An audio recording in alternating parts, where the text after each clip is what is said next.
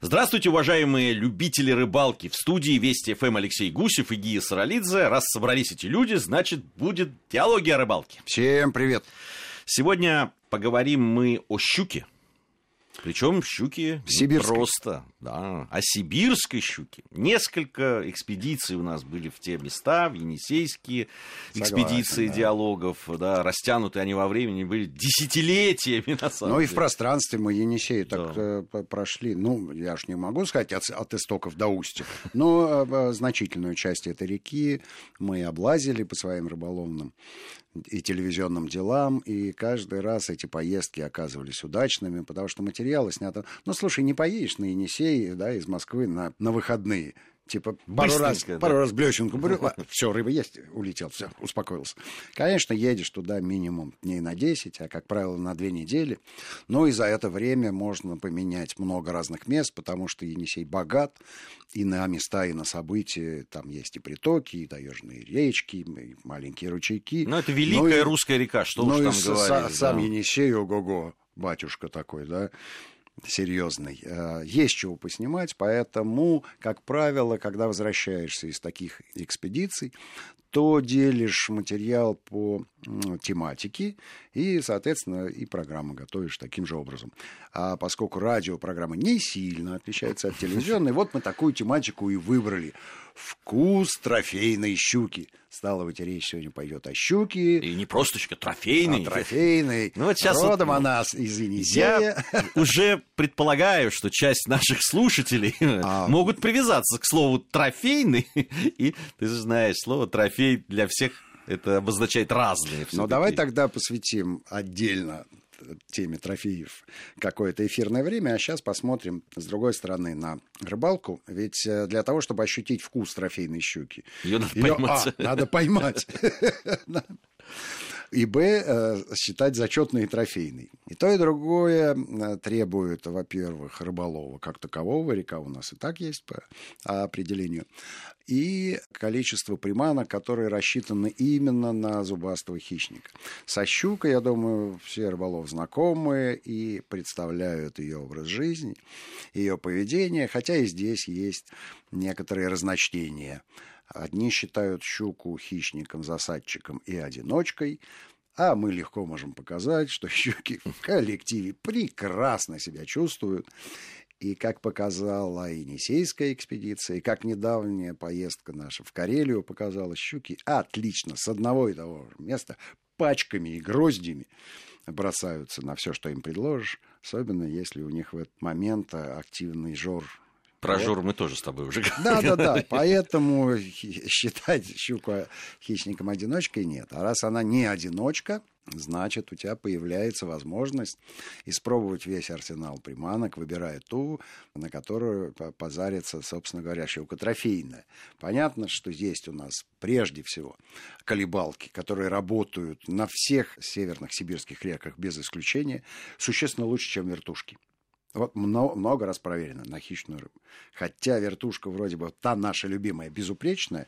Если мы в Астрахани возьмем вертушку и колебалку, то э, у вертушки будет преимущество. Мы, мы, ну, Причем э, такое же, как у колебалки на севере не- перед неодно- вертушкой. неоднократно мы пробовали Да. такие вещи, да, там, когда Экспериментировали. экспериментировали, когда хорошо клюет рыба, и понятно, что она есть, и она берет, конечно, Почему у колебалки преимущество? Скажу сразу. Крупная щука, за которой э, наши друзья поехали, она живет на глубине. Вот если ты вертушечку опустишь вниз с помощью тирульской палочки или еще каким-то способом, вот тут все будет хорошо. Кстати, на Камчатке это применяют. А колебалка заглубляется сама. Сама, ну просто отпустила. А вертушку только не отпускай, она цепляется за толщу воды лепестком. Видно, хочется вынырнуть. Воблеры с глубиной, э, с правильным углом атаки вот этого вот э, устройства лопатки, которые находятся в носовой части приманки, тоже работают. Дальше, естественно, Джиг. идет джиг, головка, которая в основе своей имеет груз и обязательно на дно падает. А еще в арсенале у ребят э, был так называемый щучий киллер. Это вертушка с громадной опушкой, такой, будто мыша при- привязали. А вот тут-то есть проблема. потому что эту вещь заглубить, ну, я думаю, у нее уровень плавучести чуть ли не положительный. Поэтому, когда они обсуждали, вот на эту-то приманку не берет, у меня-то ответ сразу был. Тем не менее, оба наших героя на камеру, ну вот, вот тут ловится, тут не ловится. Ну как же так? А отвечаю, учите мат-часть. Безусловно, мешает, э, мешает под водой э, растительность. Ну вот реально мешает. Соответственно, чем больше у тебя крючков, тем больше вероятность за Зацепа. растительность зацепить. И не то, чтобы блесну невозможно вынуть. Нет, конечно, ну травочку, понимаешь. Просто когда у тебя травка есть на тройничке, рыба, как правило, не берет. А выход был найден. Поставили овсетник, э, естественно, джиг-головка и э, какой-то там из всего набора, что у них было. Ну, можно и пролонную рыбку да, можно любой виброхвост. Там уже проблемы дальше нет. Вот. Единственное, что одинарный крючок, э, количество пустых поклевок все-таки возрастает. Ну и в школе нашли правильную приманку. Понятно, что ее надо беречь и ценить. И вот тут мне приходит на память эпизод, который, мне кажется, очень хорошо иллюстрирует отношение рыболовов к приманкам, либо друг к другу. Потому что человек, который полез в Енисейскую воду, несмотря на то, что было жарко, да, и несмотря на то, что там горела тайга, она все равно не, не, не тропической температуры. Загнали мальчишку в воду, достал на эту приманку. Но а, решили, что это самое настоящее рыболовное крещение. Вот теперь у тебя все будет хорошо. И действительно, и действительно это оказалось правдой, потому что после этого рыболовного крещения искупанец поймал сначала одну свою первую щуку и радовался, как ребенок, а потом и вторую, которая была, ты понимаешь, вторая щука, это уже признание твоего рыболовного мастерства, вне всякого сомнения. Одна-то случайность. Да-да-да. Две тенденции, однако. А три уже мастерство. Ну, кстати, нужно сказать, что очень часто, особенно не очень опытные рыболовы, и даже, может быть, они опытные, но ловят где-то рядом с домом, ну, не, недалеко. И когда собираются куда-нибудь в дальнюю поездку, может быть, в первый раз там, они думают, ну, туда-то я приеду, там-то там я наловлю, да, да, туда же куда ни кинь, там, там рыба сама выпрыгивает. да. Э, Это и, и по отношению к Астрахани, по, по отношению вот к тем местам, о которых мы сегодня говорим, э, действует. Это совсем не так, совсем не так, вот. Ну и, и там, конечно, возникает тот вопрос, считать ли щуку 3 килограмма трофеем или нет, потому что э, ровно о щуке такого да. веса мы сейчас говорим, которая была костей поймана, ну, молодец, да, одну щуку поймал, вторую, но она легко в подсак влезает, ну, что это, ради трофей, понятно, что ехали за другой, причем, какие разговоры, я обожаю эти разговоры, что считать трофейной? Не, ну, за десятку должна быть. А, а на самом деле а какие здесь водятся? Ну, килограмм под 20. И такие... Так, вот это серьезная рыболовость. Да, вот это настоящие ребята. Вот так они планируют рыбалку. Но, забегая вперед, скажу, что самую крупную щуку ребята поймали на 8,5 килограммов. Я могу тебе сказать, что я тоже такую ловил, причем неоднократно и в разных местах.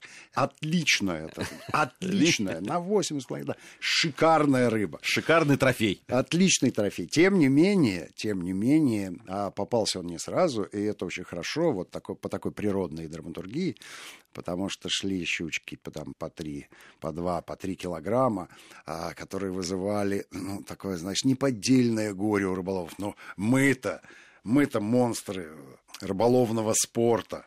Что мы не завалим, что ли, на десятку, а им попадается так и так. Ну, давай, заваливай. На самом деле это все ментальные вещи, это все в голове. Потому что я посмотрел на приманки, которыми ребята ловят. Ну, конечно, они не готовы на крупную щуку. Не-не, это, это случайно у, у них из подбора что-то там э, смастерилось, скажем так, потому что э, дальше только удача. В принципе, есть приманки, рассчитанные на щуку, и понятно, что они должны быть на глубине, и понятно, что размеры они должны быть серьезные. Ну, вот такой вот воблер возьми, и все. Вот такой сейчас показал, Это если, я, кто, да, если кто радио... Сантиметров 20. 21 сантиметр. Вот отличный воблер на э, щуку, причем с правильным углом атаки лепестка, чтобы он заглубился метров на 8. И все, и будет тебе щука. А ловить вот на эти вертушки шестого номера, которые идут э, в метре от поверхности воды, ну вот у вас и будет травянка это клевать, все же понятно. Трехкилограммовая. А что? Ну, послушай, там масштаб реки, масштаб событий, он соответствующий. Ты знаешь... А потом ты же знаешь, что здесь, сидя в э, кондиционированном помещении, легко рассуждать, как. Но, если честно, мы же э, до какой-то степени делаем работу над ошибками, потому что мы сейчас отсматриваем материал, который был снят когда-то не так, правда, давно, и изменить в этом материале уже ничего невозможно, поэтому он весь документальный, но давай честно признаемся, да, вот так, вот так, вот так. На самом деле поставленная задача была выполнена. Единственное, что формулировка этой задачи была чуть отредактирована. Если считать трофейную штуку 20 килограммов, то задача была выполнена примерно на 42%. Ну, тоже а неплохо. если сказать просто трофейная щука выше 8 килограммов, на 100. На 100 процентов. Но правильно ребята упирались, и, естественно, досталась победа мастеру. Хотя было у них 6 спиннингов, две лодки, и, в общем, ребята старались, старались, старались. Две щуки за 7 килограммов весом были пойманы. Я считаю, что это, вот э, объективно, это очень хороший результат. Очень хороший.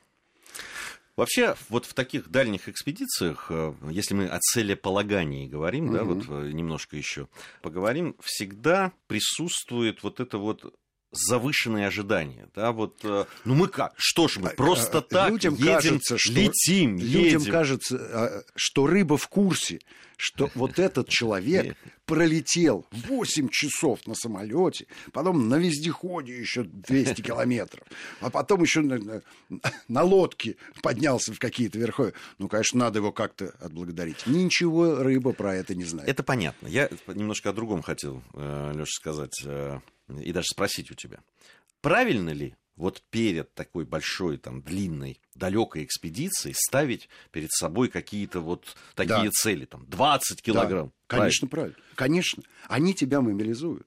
Они, они впрыскивают в тебя адреналин. Это, это очень правильная история с точки зрения твоего отношения к миру. А потом можно... Не, но тогда захочется приехать еще раз. Ну, потому что, в принципе, ты понимаешь, что ты где-то не доработал. А щука в 20 килограммов здесь есть. С тобой же люди разговаривают, им врать-то зачем? Сейчас я на тебя внимательно посмотрю. А вот за По поводу людей, а, которые, а, а вот за этим... которые рыбаки, которые говорят всегда вот правду. за этим и надо сидеть у костерка и бесконечно перетирать одну и ту же историю, что здесь живет щука, и с каждым годом она становится все больше и больше, потому что, как известно, рыбы растут всю жизнь без, без остановки, и она уже четырех оленей утащила, потому что пытались ее поймать на вот такой вот якорь, на сыромятный ремень, который который набрасывали на рога оленей и давали ему по попе, чтобы он вытащил этого гиганта. Вот уже пятого оленя не досчитается. Ну, вообще, щук, э, конечно, в этих местах щука есть, и щука очень крупная, и ловили и наши друзья, и, э, да и ты ловил, э, поэтому... Бывало, бывало, да. Я хочу сказать еще вот о чем, что для меня, если честно, вот эта вот эмоция, которая рождается во время всяких рыбацких баек, когда сидишь у костра и ждешь, когда рыба приготовится, это неотъемлемая часть любой таежной экспедиции. В этом есть свой собственный аромат. Мало того, что природа вокруг восхитительная, да, что мошка от дыма куда-то разлетается, что вот-вот будет готова рыбка, а ты сидишь и травишь. А именно поэтому нельзя говорить правду, потому что все вокруг бесподобно прекрасно. Так в жизни не бывает. Но поэтому надо добавить еще чуть эмоций в рассказ. Как раз вот о костерке и о той самой рыбке, которая должна приготовиться, мы в следующей части нашей программы поговорим, а сейчас новости. Продолжаем нашу программу, продолжаем диалоги о рыбалке на Вести ФМ. Эм. В студии по-прежнему Алексей Гусев и Гия Саралидзе. О трофейной щуке Енисейской сегодня мы говорим. В кавычках. Где-то в кавычках, где-то без кавычек. Ну что ж, я предлагаю посвятить эту часть программы нашей как а, раз... Э, непосредственно вкусу. В непосредственно, мы же так сказали, вкус Трофейный щуки. Мне кажется, хорошая, талантливая. Тро- трофе- трофейный уже в, в, в кавычках. Да, давай хотя бы вкус будет настоящий. Насколько его можно передать. Ну, телерадио способом. Смотри, есть э, три обязательных этапа, три шага для того, чтобы этот вкус почувствовать трофейной щуки. Поймать. Правильно. Разделать. Разделать. И приготовить. Кстати, вторая часть не менее важная. А, уверяю тебя, что это э, очень важная и правильная часть, и надо уметь разделывать щуку. Хорошо, что героем одной из наших программ был абсолютный виртуоз по разделке щук. Я много, кстати, таких видел виртуозов. Некоторые вообще в течение там, 30 секунд умудрялись снять филе со щуки. Там, допустим, Юка Пека в Финляндии. Он же вообще виртуозно это делал. За ним угнаться было невозможно. Но у него какие-то свои ножи, и щук там полно. Здесь э, примерно такой же дядя Витя, прекрасный мастер разделывания щуки. И один из наших экспедиционеров, стоя рядом, они разделали несколько щук. Так и не овладел этим мастерством, в общем, выглядел э, просто учеником. Что происходило в кадре? Щуку надрезаем от анального отверстия к голове, потом отрезаем голову и вместе с кишками все это выбрасываем. То есть у нас получается, что все чистенькое. Потом разваливаем рыбу с внутренней стороны и с внутренней стороны вырезаем хребет. После этого у тебя получается, собственно говоря, два кусочка будущего филе, потому что надо срезать косточки реберные, а потом снять филе со шкурки. Как легко ты сейчас все вот это вот рассказал. Ну, языком все делается. Да. На самом деле, да, знаешь, языком требует... не все. Меня однажды попросили языком завязать веточку от черешни. И человек показал, я думаю, да ладно, это невозможно. Он завязал и показал мне. Что ты думаешь? 15 минут ну, ушло у меня на то, чтобы обучиться. Теперь я легко показываю этот фокус. Популярность, особенно у девушек. Если тебе нужно, я ночью. Продолжаем языком готовить рыбу. А, готовим мы щуку, филе из щуки. Дальше можно использовать по своему усмотрению. Но вот там вот среди енисейских рыболовов а, громадной популярностью пользуются котлеты и именно щучьи котлеты. Если ну, ты знаешь, они не только в Сибири пользуются. А, ну вот если мы говорим, там, допустим, про Нижнюю Волгу, они с чем-то соединяют. Либо с самом, да, да вот щука-сом, да. либо щука-сазан, в общем, экспериментируют. Бывает, да. Но у щучьих котлет на Енисее есть один ингредиент, который вообще все котлеты делает идеальными. Что это такое? Сало. Они добавляют в фарш соленое свиное сало и прелестно. И ты понимаешь, да, что жизнь удалась. Ну, э, не обходится, естественно, без яиц, без молока, без натертого э, лучка репчатого и зубчиков чесночка. Ну, понятно, что панировочные сухари, понятно, что сковорода, понятно, что растительное масло. Ну и несколько минут терпения для каждой из этих котлет. Было это замечательно по одной простой причине. У ребят было свободное время. Наловились они этой щуки вот так. Они сидели, болтали и лепили котлеты. Причем каждый делал это по-своему. Своего Но размера, своей формы. Смотреть на это было. Ну, э, ты знаешь, можно смотреть только за столом, когда у тебя все это есть. Если просто смотреть на это, то не хватает э, силы воли чувство голода вырастает на глазах и убеждает тебя плюнуть на все и пойти съесть чего-нибудь. Очень вкусно, очень красиво, действительно разного размера, у каждого получились эти котлетки. И, и ты знаешь, мне понравилось. Мне понравилось, э, как они это делали. Я подозреваю, что щука там все-таки обладает своими вкусовыми качествами. Если она живет рядом с такими рыбами, как хариус или ног, я думаю, что кое-что от них она могла перенять. Ну, съел линка, и сам на утро линком стал. Не, ну, конечно, рыба это то, что, чем она питается, безусловно, и вкусовые ну, качества выдающиеся. Да и вода там чистая. Вообще, я, я тебе хочу сказать, что вот те щучьи котлеты, которые там пробовали, вот в таких условиях приготовленные, пускай даже там иногда чего-то, может, не хватало, и, ну, все-таки в полевых условиях, но по вкусу они, я уж не знаю, что это там, свежий воздух, с дымком да. там, или почему. С хорошим настроением. Но сколько раз, в каких только ресторанах, в самых невероятных да. и фешенебельных я не брал щучью котлету, ни разу я не получил такого удовольствия и такого кулинарного наслаждения, как вот... Ну, Георгий Тамазович, да, прикинь, сколько тебе обошлась поездка на Енисей и сколько поход в ресторан. Вот тебе ответ на все твои вопросы. Вы, вы все меню зачитаете. Ну, да, да, и что если все зачитать, что я там съел, то, то я, может быть, и выиграл. А, у щуки есть еще одно достоинство. Там ее мясо хорошо держится на коже. И это, кстати, не у, не у всех. А, а потом легко отделяется. И тут еще один фирменный рецепт. Ну, на самом деле он распространен не только в Сибири на Енисее, но здесь пользуется особой популярностью, потому что ребята рожные заготовили еще до того, как поймали Дали. щуку. Вот это нахальство высшего порядка. Не зная результатов рыбалки, уже аккуратненько выстрогали себе рожны в количестве необходимого для числа едоков.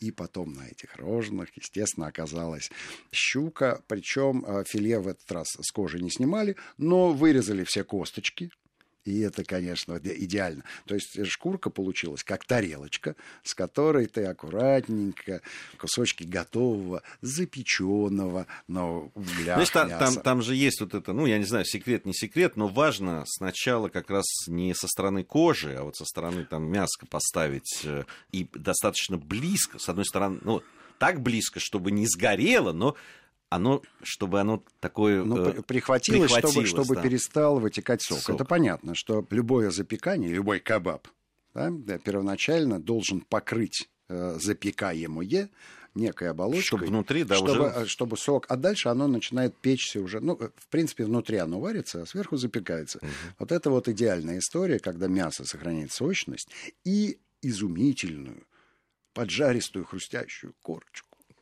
Ну, как-то так. Щука получилась восхитительной, тем более, что лишенная костей. Хотя, если ты помнишь, мы много раз про это говорили, мясо на кости вкуснее. Но не на такой, на бараний. А мясо на реберных костях щуки ничего, оно невкусное. Единственное, что вот если ребрышки воблы, вот там мясо действительно вкусное.